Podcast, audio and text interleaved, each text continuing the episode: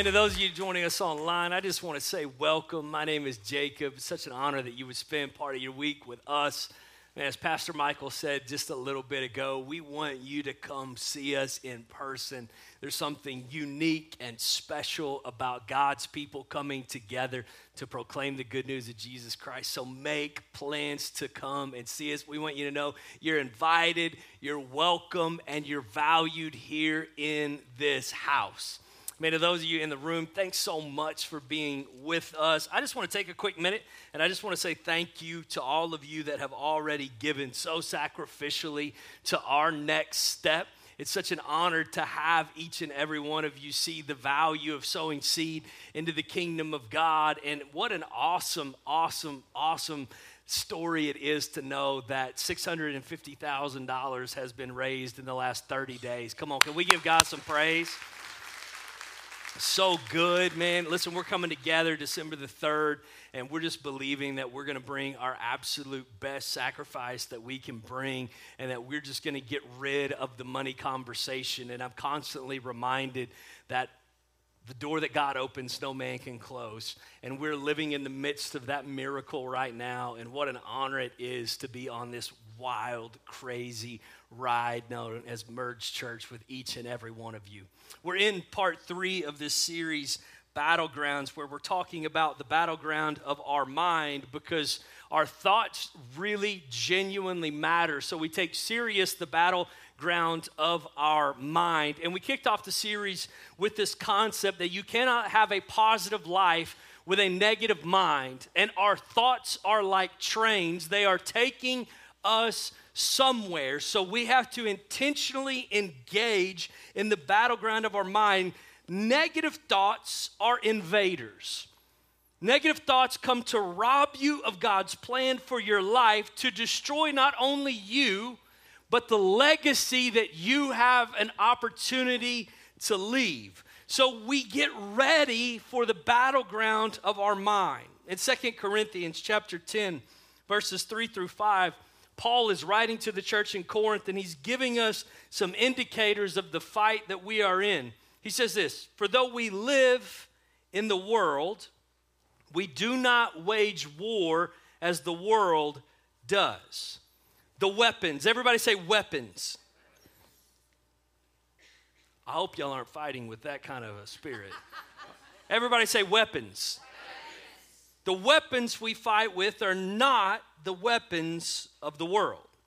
On the contrary, they have divine power to demolish strongholds.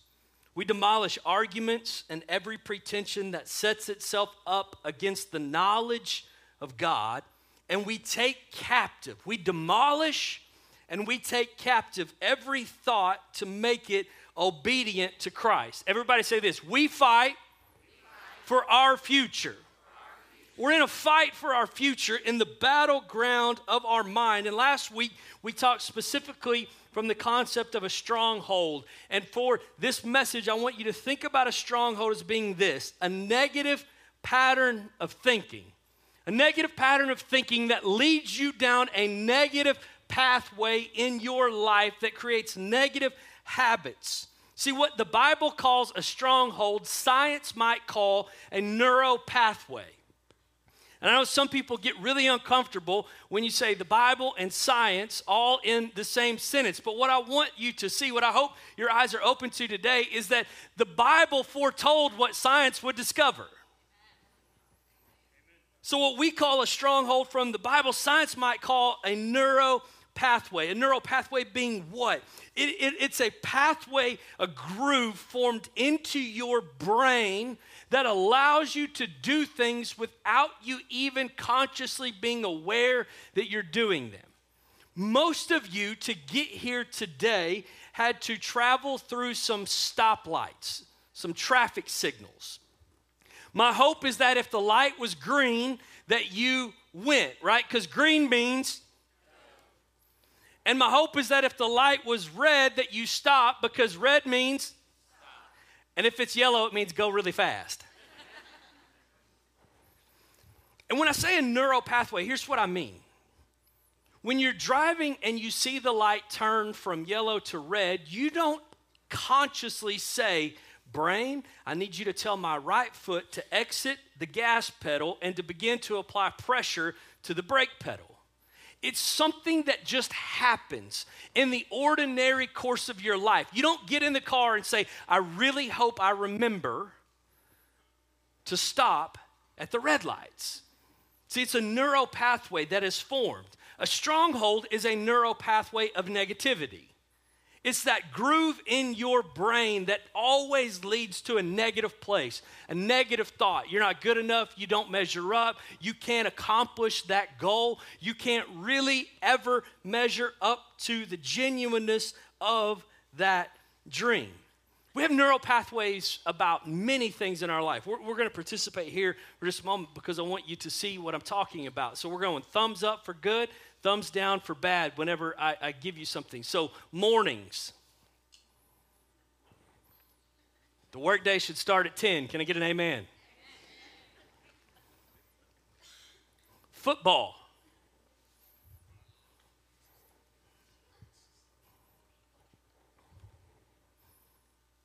Raising kids.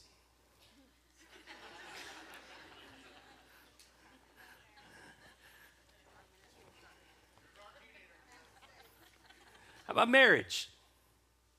Husbands is a freebie. Get your thumb up. I'm helping you.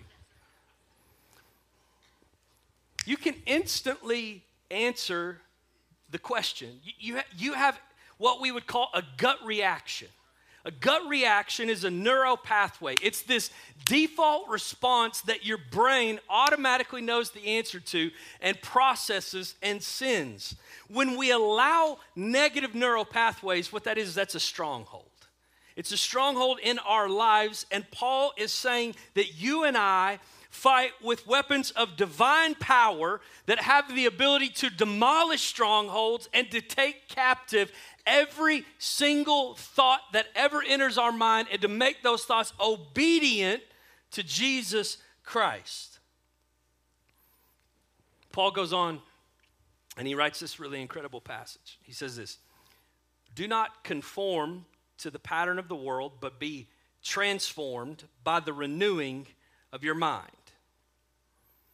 Do not conform, but be transformed this is a passage that some of you may have heard, but the reason that we constantly go back to passages like this is because it's reminding us of this really powerful truth, which is this your mind has the potential to change. The world wants to tell you that you cannot change, that you cannot step into a new future, that you are what you are and you have no ability. That's a pattern of the world, a pattern of negativity a pattern of distrust, a pattern of disunity. Those are patterns of the world. But we, as believers in Christ Jesus, have an opportunity not to conform, but to be transformed. Your mind has the ability to change. No longer do you have to be bound by negative thoughts, by strongholds. You have divine weaponry in the spiritual warfare of your mind that gives you the ability to demolish strongholds and to take captive thoughts. This really matters because when you change your mind, you change your life. we're preaching this series right now because we're entering a season of triggers. You ever hear the word triggered? It's a word used to describe when we see, experience, or think something that leads us down a stream of consciousness towards negativity. A trigger is an initial thought that triggers the, the, the, stream of consciousness. Thought after thought after thought takes you all the way back to this place of negativity. I'll give you an example. We hear the word football and most of us are like thumbs up. But I, I hear the word football, and, and to this day, I think back to being 12 years old, playing for Butterfield Junior High. And I think about traveling to Fort Smith, Arkansas to play the Darby Rangers and Too Tough Tony Owens, who was 28 in the seventh grade. Cracked my head so bad I couldn't see straight. That's a trigger. Football takes me to Too Tough Tony Owens. It's a stream of consciousness that unwinds something in my life and takes me back to a negative place. I'll give you another example. When I hear raw onion, I think back to this time when I'm sitting in the back seat of my mom's car and we had driven through the Taco Bell drive through and my sister wanted a bean burrito without onions. And she takes the first bite of this bean burrito, and it's evident that there were onions in the bite. And my mother looks back at her and says, If you throw up in this car, I'm gonna give you a whooping. Followed by, just hearing raw onion takes me back to this place. It's a trigger, it's, it's a stream of consciousness, this neuro pathway in your life. And so we have to demolish the strongholds because God wants to see you transformed, not triggered. Transformed by the power of the gospel, transformed by the new life that you have an opportunity to enter into. And it matters because we have a tendency to justify the response to our triggers. One of the triggers in my life is that when my kids get out of my wife Kristen's car and they open her car door in the garage. They hit the wall to the garage every single time. It's in fact miraculous. You could park in the middle of the garage and they will figure out how to make the door reach the wall. There are times when Ben will get out of the car and he will not have yet made contact with the wall. And I think, golly, we really turned a corner. He'll hit it with his backpack and smash the wall, like over and over. It doesn't matter what you do. They open the door, they hit the wall. They open the door, they hit the wall. All I can think to myself is, why didn't I build this house with a cutout big enough for these doors to open? What I want to do every time they open the door and they hit the wall, I want to yell at them. And I could justify that response. I'm teaching them that you got to take care of your stuff and that that wall matters and that car door matters. And so you're going to have to learn to follow this rule. And, and, and I, I could get mad and angry and I could justify my response to the trigger because when the door hits the wall, I think back to what my dad would have done to me when I was six if I'd have hit that garage wall with that car door. If we aren't careful, we justify our response to the things that trigger us in a negative way when the actual goal is to find a new path. Paul says, Be not conformed, but be transformed. The transformation is mine, not theirs. What I want to happen is I want my kids to stop hitting the wall with the car door. I want their behavior to be transformed so that I'm no longer triggered. The trigger is real, but the transformation is mine, and the transformation occurs in my response to the things that trigger me. I know we want to change everybody else. But the gospel of Jesus Christ is about changing you first, transforming you into Christ's image. And in doing so, it will change your response to the things that trigger you. So, how do we ultimately do this? Just a few thoughts I want to share with you today. The first thing is this we do it by thinking on God's word. We transform our minds. We fight with the spiritual weapons that have divine power that God has given us by thinking on God's word. Not just reading it, but thinking on it, contemplating it, settling in it. Be not conformed to the patterns of this world, but be transformed by the renewing of your mind. I can read that, but until I think on it, I'm selling myself short. So, so I pause and I go, be not conformed. Okay, what's a pattern of this world that I'm conforming to? That leads me to the question of what's a pattern of this world? Again, negativity, distrust, disunity, anger, frustration, sinful behavior, patterns of this world. Okay, now I'm thinking on it. And then I go, hey, am I conforming to any of those patterns? And then I stop and I say, you know what, Holy Spirit, I give you authority to illuminate in my life the things that I'm conforming to that need to then be transformed. And that may be one of the most challenging prayers that anybody could ever pray because the Holy Spirit has a really bright flashlight. And He'll begin to illuminate in you, but I'm thinking on it, and then I'm going, man, how could I be transformed? And as I'm thinking about how I could be transformed, inevitably the Holy Spirit will lead me back to the Word of God where there'll be some revelation about how transformation can occur. And then I don't just read it, I think about it thinking on God's word creates a neuro pathway of positivity of life in your mind. One of my favorite things about seeing my kids evolve in their learning is that all three of them have like been obsessed to tell me when they learn simple math problems. Like they get home and they're like, You're not gonna believe what I learned today. It's like, What did you learn? Two plus two equals four all three of my kids have been so excited to like to and they want you to ask right they want you to ask them so bad like they're like i learned math today ask me a question and you, you're trying to decide if you're going to be nice dad in that moment or not right? Like you know i don't, I don't know. And so you, you it always starts with 2 plus 2 equals 4 i don't know why. That's just where we go right? 2 plus 2 equals 4 and then you give them 3 plus or 6 5 plus 5 10 my youngest son ben I mean, listen, Benny Stonehand's got a rough life, okay? and so Benny, he, man, he comes home from school. He's like, you're not gonna, you're not gonna believe what I learned today. I'm like, what? He's like, math. I'm like, all of it? Yeah. Ask me. Ask me anything. What's two plus two? Four. What's three plus three? Six. What's five plus five? Ten. At which point in time, Collier goes, What's 37 plus 49? And the meltdown on Ben's face, like, what? We didn't cover that one. Now, Ben knows enough math to get the answer to 37 plus 49, but it takes some time for him to process it and to work through it because 37 plus 49 isn't on the flashcard and hasn't created a neural pathway in his mind.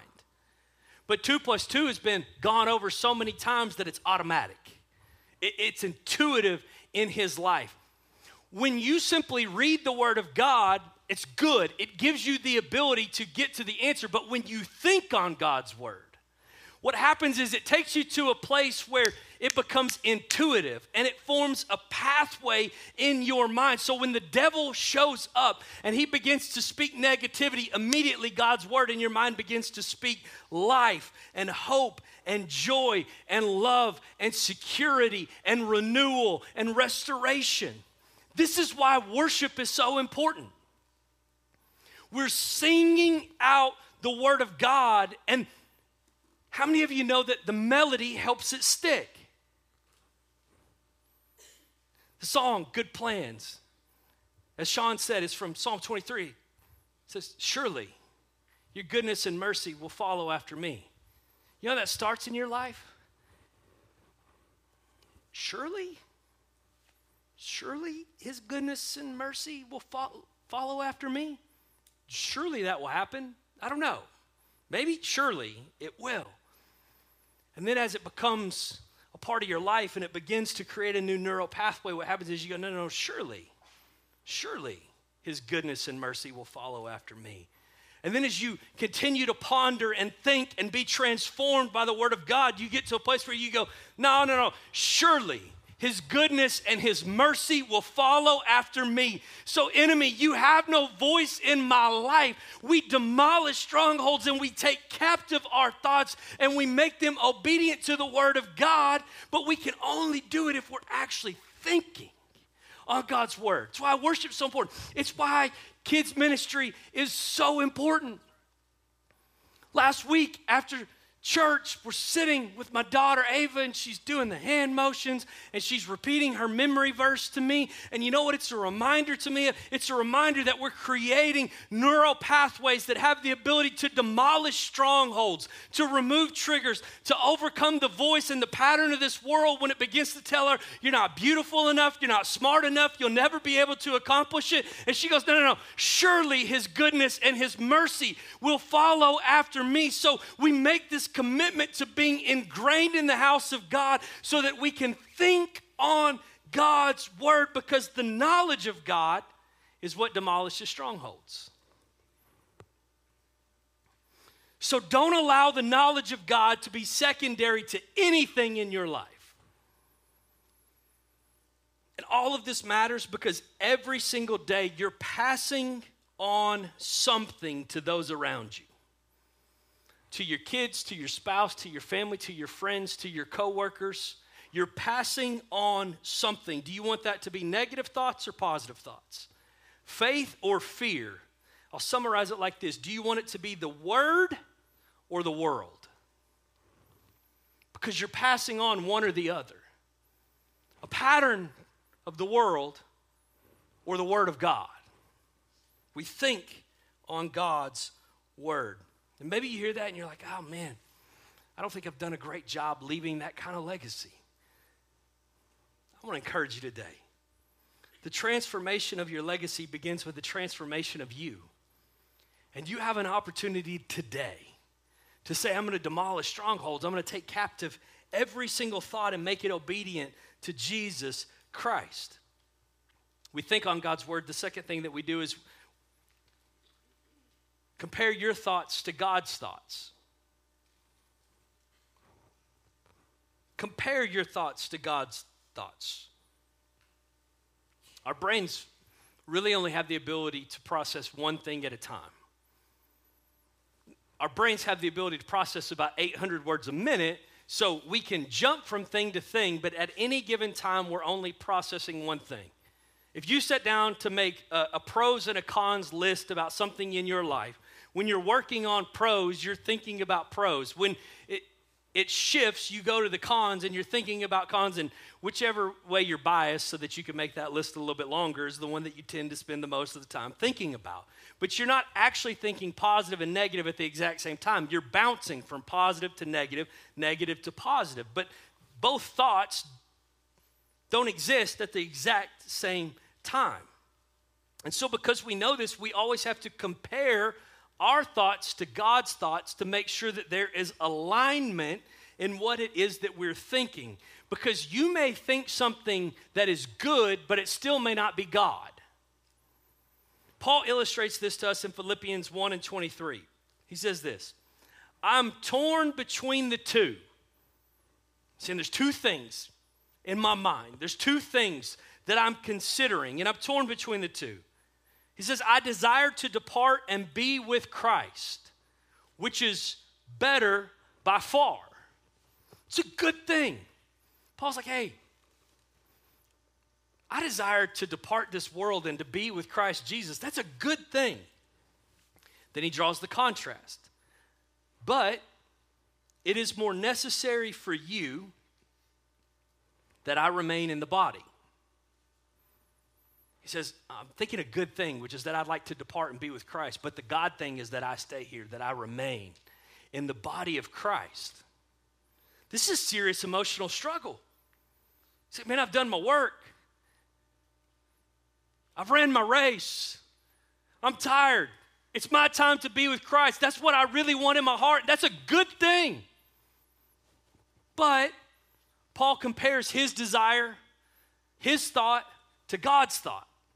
And in doing so, he reaches a conclusion that he is to remain. Paul recognized that he could only own one thought at a time. So he compares and he contrasts. And this is so valuable because scripture tells us that our minds can be depraved, troubled, sinful, dull, blinded, corrupt. So we're always comparing our thoughts against God's thoughts. Why does this matter? It matters for others. Paul's thought was really good for him, God's thought was good for humanity. If Paul exits the earth at this point in time, the gospel hasn't yet reached Europe. And it's not that I don't think God would have figured out a way to fulfill his purpose and send the gospel to Europe, but we don't know when and we don't know how and we don't know who it would have involved. But Paul surrendered to God's thoughts, not his thoughts, even though they were good thoughts. So we think on God's word and then we compare our thoughts to God's thoughts. And maybe you're like, how do I know if it's God's thought? God's thoughts are for his mission.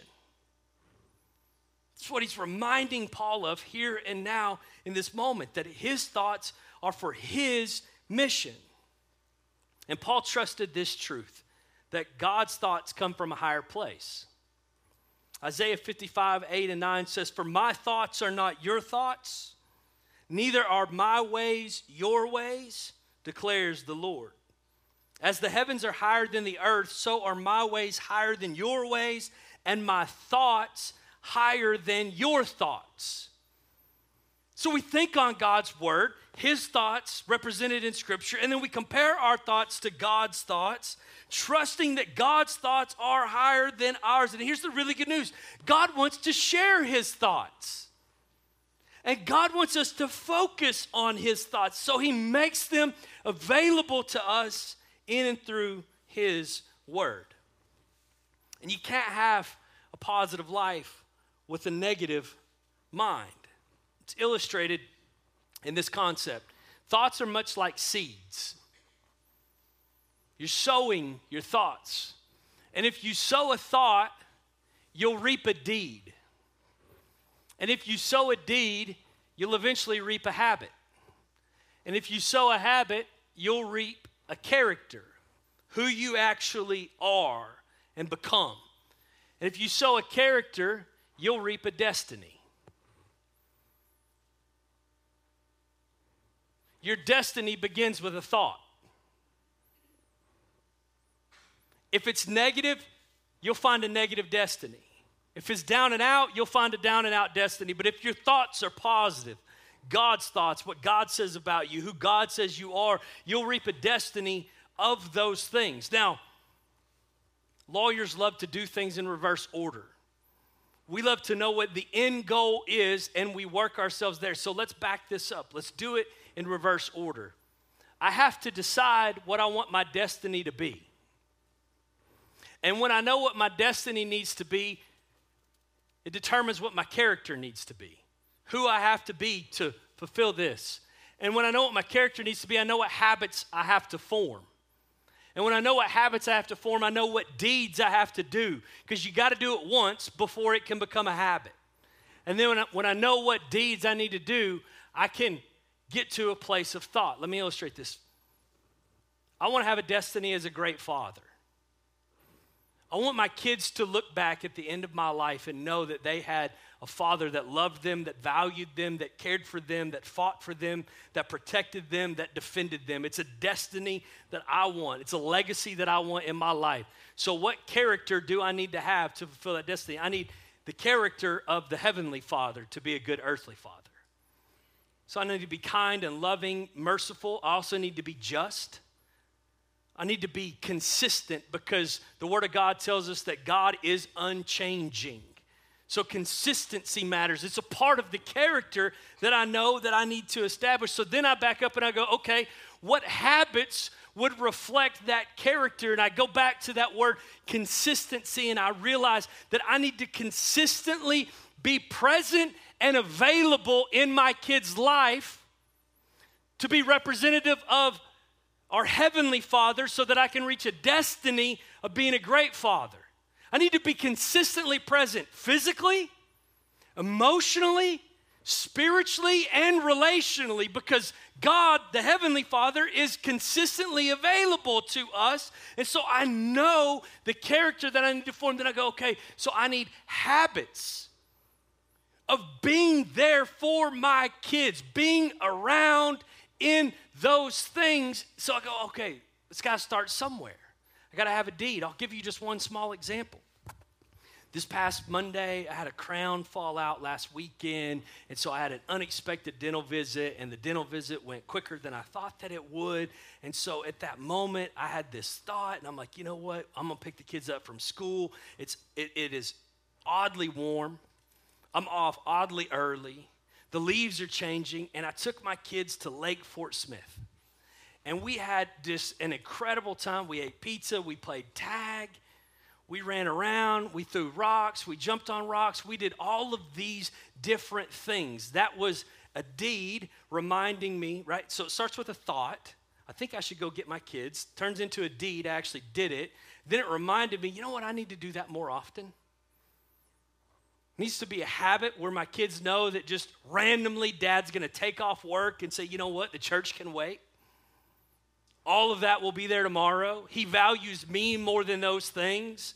And so I show up and I'm physically present, emotionally, spiritually, relationally engaged with my kids, knowing that that's the habits and, and the, the character in that moment is represented grace and mercy and joy and love because that's what my Father, the Heavenly Father, gives to me.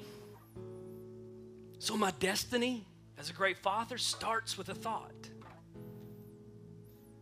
that becomes a deed, that becomes a habit, that becomes a character, that becomes a destiny. So I don't know where you want to go in your life, and I don't know what you want your legacy to be, but I do know this your legacy begins with a thought. And you have to view yourself in the way that the Father views you, worthy of the sacrifice of His one and only Son. And when you let that sink deep down into your soul, you'll be transformed and no longer will you conform to the pattern of this world because you'll be fighting from a heavenly place. I said, man, you know, this is a season of triggers, the holidays and all of the stuff. And so, can I challenge you? Just one more thought remove the trigger. Demolish the stronghold. Take captive the thought. Remove the trigger. There's a pastor in Montana. His name is Levi Lusko, and he lost a little girl to an asthma attack. And he writes extensively about it. And I had some time to be in a room with him one time, and he was talking about removing the triggers, the things that took him back to the bad places of that experience. And I know when we say that, some of you are like, you're saying he shouldn't remember his daughter. No, triggers take you to negative things.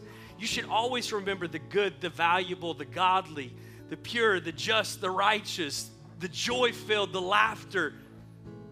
But remove the triggers.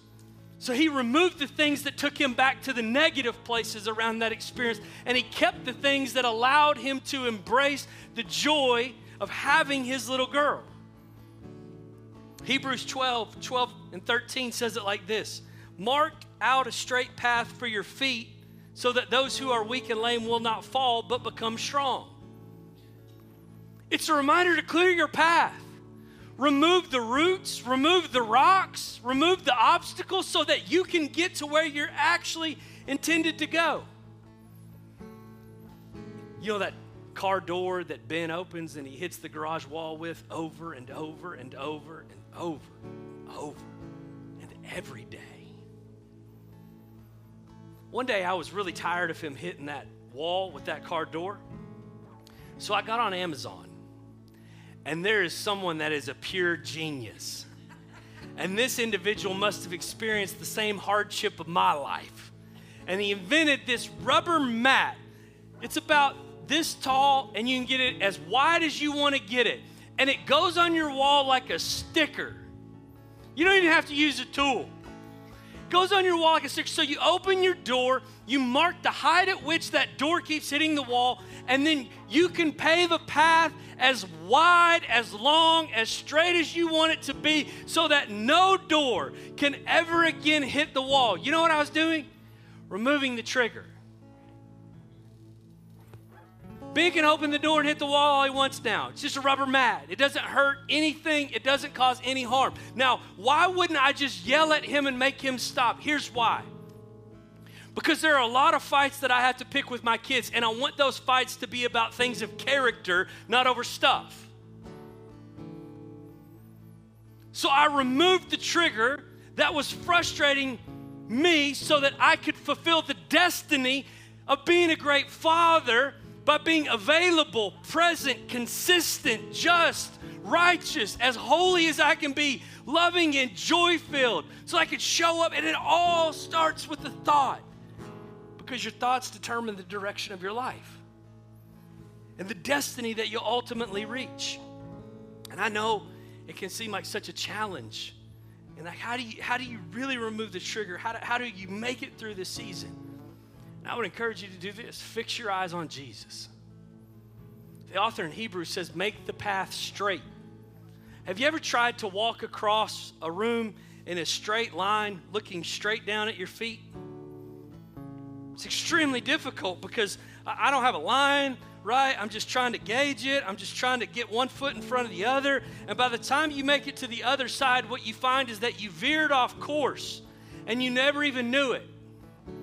But if I want to walk from this side of the room to that side of the room, if I look at that exit sign, I see a target, I see a goal, I see something that anchors my path, and I get my eyes up, not looking down, but fixed on Jesus, who's the author and perfecter of my faith. And I now have the ability to walk in a straight line to the destiny that He's called me to walk to. We got to stop looking down at our feet. We got to get our eyes up, fixed on Jesus and saying, I'm fully committed to his mission, to his thoughts, to his ways, which are all higher than my thoughts and my way, because I'm committed to having a positive mind and winning in the battleground of my mind. Heavenly Father, we love you, we praise you, we thank you for all that you are, all that you've done. And God, we simply declare that you are more than enough. God, I thank you for the way that you love us and care for us and value us. And God, I pray that we would get eyes fixed on you, that we would step into this season and that we would think on your word. We would allow it to genuinely transform us in our minds. And God, I pray that we would compare our thoughts to your thoughts, even the good ones so that we make sure that we're staying on mission. And God, I pray that we would have the ability to fix our eyes on you and remove the triggers to demolish the strongholds and to take captive every single thought to win in the battleground of our minds. And maybe you're in this room or maybe you're watching online with heads bowed and eyes closed, and you would say, Jacob, I've never given my life to Jesus. I've never really fixed my eyes on Jesus and said, you're my Savior. You're my hope. You're my Redeemer. But today, I want to begin a new journey. We're all going to say this prayer out loud and together as one big family, and I just want you to repeat it with me. Dear Jesus, I thank you for dying for my sins. Today, I acknowledge that you are my Savior. Amen.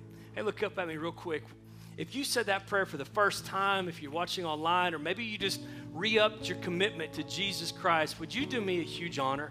Would you grab one of the blue cards in the seat back in front of you and fill that out and check the box, or you can scan the QR code that's right there on that card and do it digitally? But we want to know about the decision that you made, and we would just love and be honored by the opportunity to reach out to you this week and to answer any questions that you may have and to point you towards your next step as a believer in Jesus Christ. I love you guys. Thanks so much for being a part. Let's give Jesus some praise.